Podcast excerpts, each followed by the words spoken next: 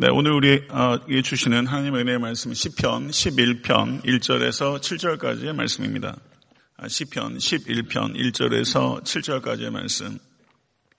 네, 다 같이 합독하도록 하겠습니다. 내가 여호와께 피하였거늘 너희가 내 영혼에게 새같이 내 산으로 도망하라 함은 어찌함인가 악인이 활을 당기고 화살을 시위에 먹이며 마음이 바른 자를 어두운 데서 쏘려 하는도다. 터가 무너지면 의인이 무엇을 하랴? 여호와께서는 그의 성전에 계시고 여호와의 보좌는 하늘에 있으며 그의 눈이 인생을 통촉하시고 그의 안목이 그들을 감찰하시도다. 여호와는 의인을 감찰하시고 악인과 폭력을 좋아하는 자를 마음에 미워하시도다. 악인에게 그물을 던지시리니 불과 유황과 태우는 바람이 그들의 잔에 소득이 되리로다. 여호와는 의로우사 의로운 일을 좋아하시나니 정직한 자는 그의 얼굴을 배우리로다. 아멘. 하나님의 말씀입니다.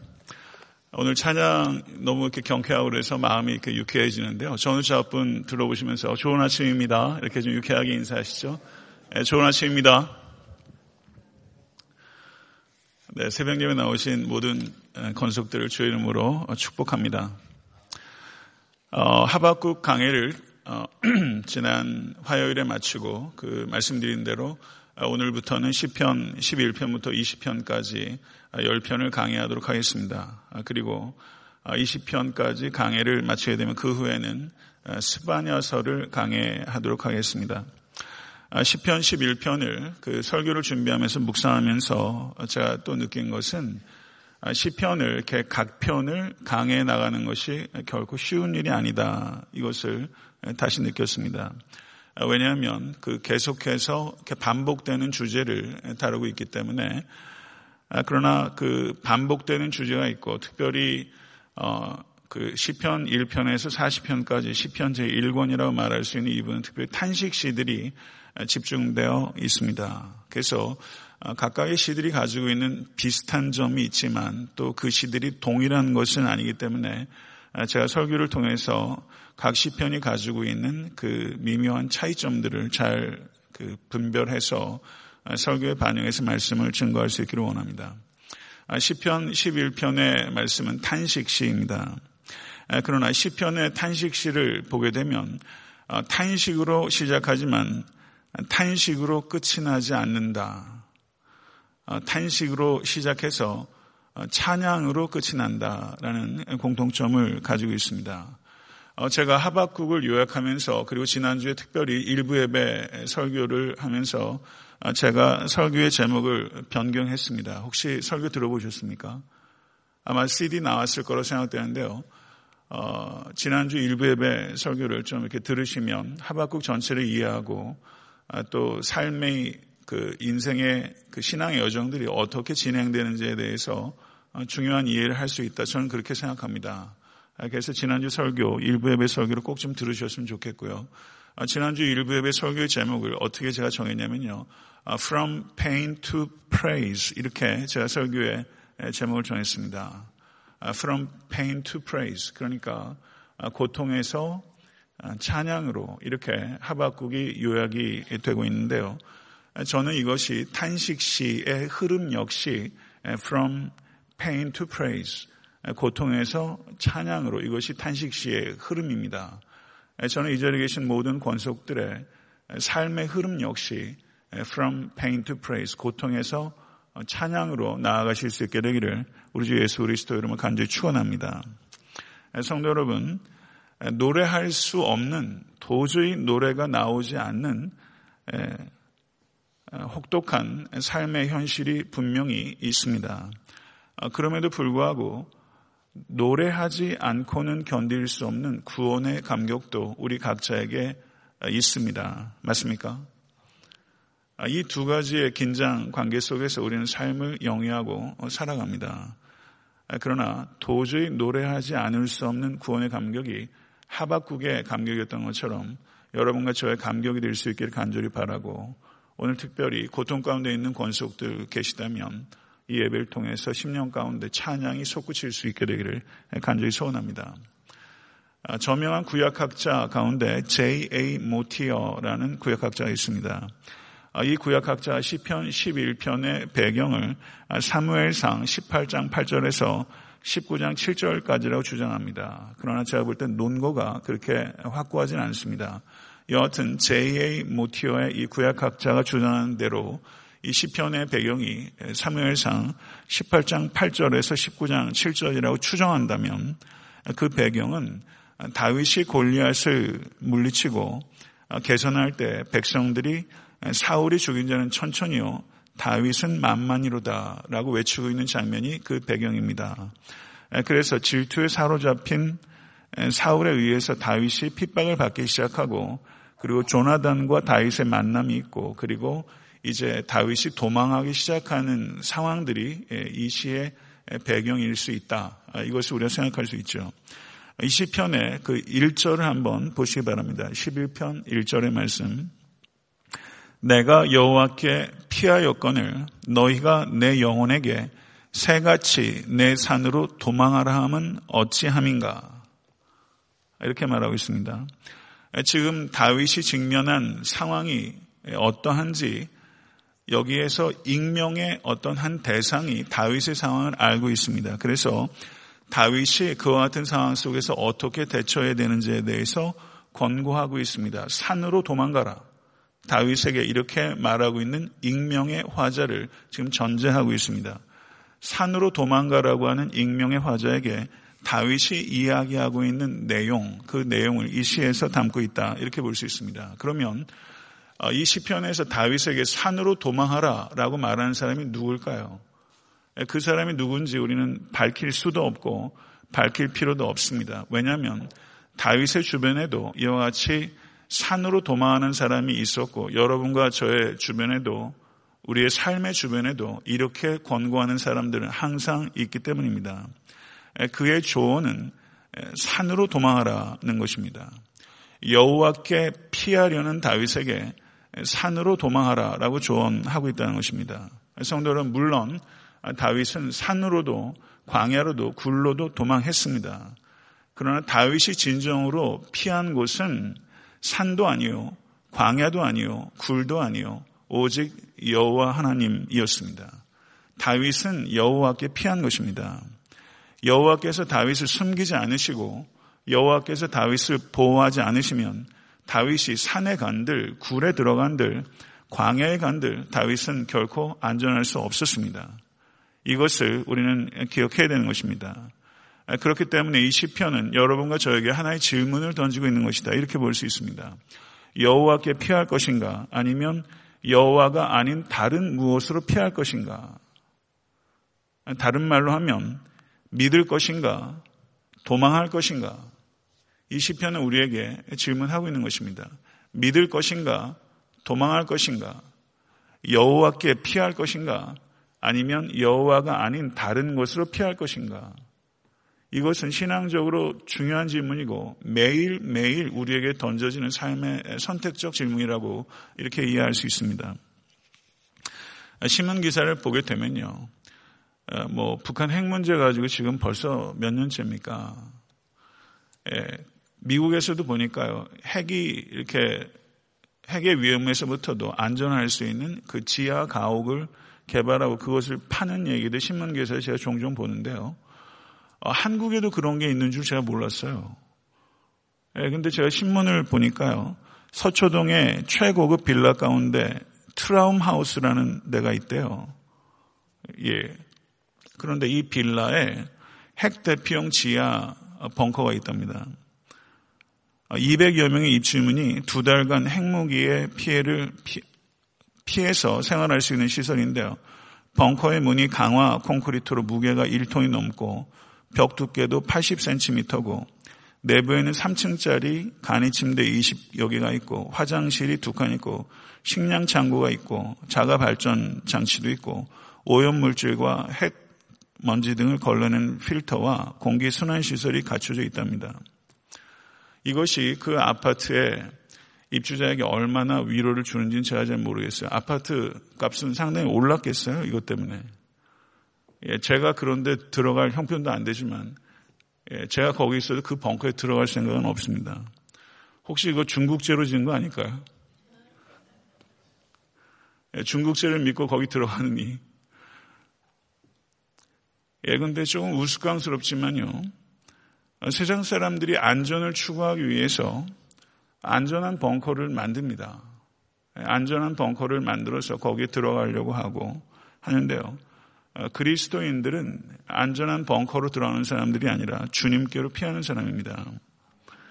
사랑하는 성도 여러분, 그리스도인들 자신이 죽게 피하지 않으면서 세상 사람들에게 죽게 피하라고 말하는 것은 그거는 어불성설입니다. 여러분 주변의 사람들이 여러분을 보면서 삶의 위기라는 위기란 그리스도인과 비그리스도인 가리지 않고 찾아옵니다. 그런데 여러분들께서 위기에 직면했을 때 주변의 사람들, 특별히 믿지 않는 사람들이 아 저분은 주님께 피하는 사람이야. 이건 느낄 수 있어야 되지 않습니까? 저분은 주님께 피하는 사람이야. 그게 하나의 그분들께 메시지가 될 수 있도록 삶을 이끌어야 되지 않겠습니까? 그런데 믿는 사람이라고 교회에 출석한다고 알고 있는데 예, 정작 위기가 닥쳤을 때 자기 힘을 의지하고 자기 인맥 의지하고 경험 의지하고 지식이나 돈을 의지하고 그것이 하등의 의미가 없다고 얘기하는 것이 아니라 그것을 의지하는 게 문제죠. 근데 주님께 피하지 않고 다른 것을 피하는 사람으로 보인다면 우리 신앙생활 근본적으로 되돌아봐야 됩니다. 하나님을 믿는다고 하는 사람들 중에 적지 않은 사람들이 죽게 피하지 않습니다. 우리 각자의 신앙생활들을 한번 되돌아볼 수 있기를 바라고 죽게 피하는 성도 되실 수 있게 되기를 간절히 축원합니다. 2절을 보게 되면요. 다윗은 악인을 묘사하면서 이렇게 비유적으로 표현합니다.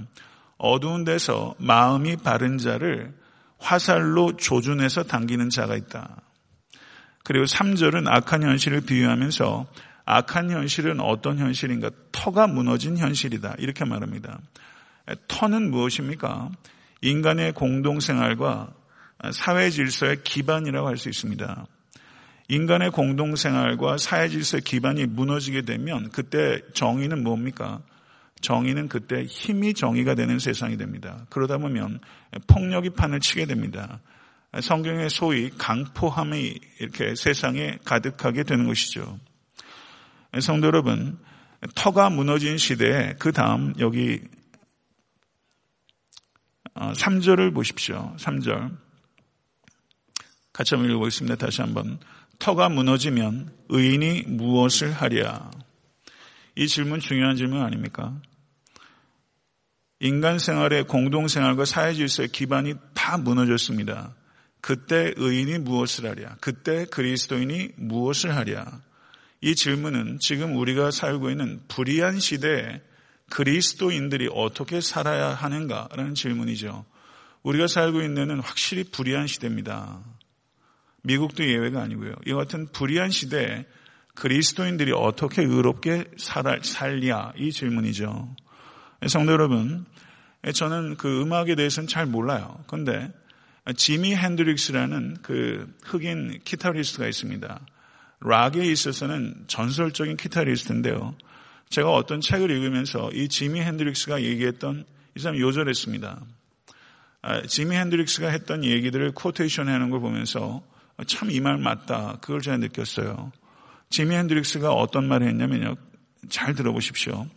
사랑의 힘을 가진 자가 힘을 사랑하는 자를 이길 때 세상은 평화를 맛보게 된다. 사랑의 힘을 가진 자가 힘을 사랑하는 자를 이길 때 세상은 평화를 맛보게 된다.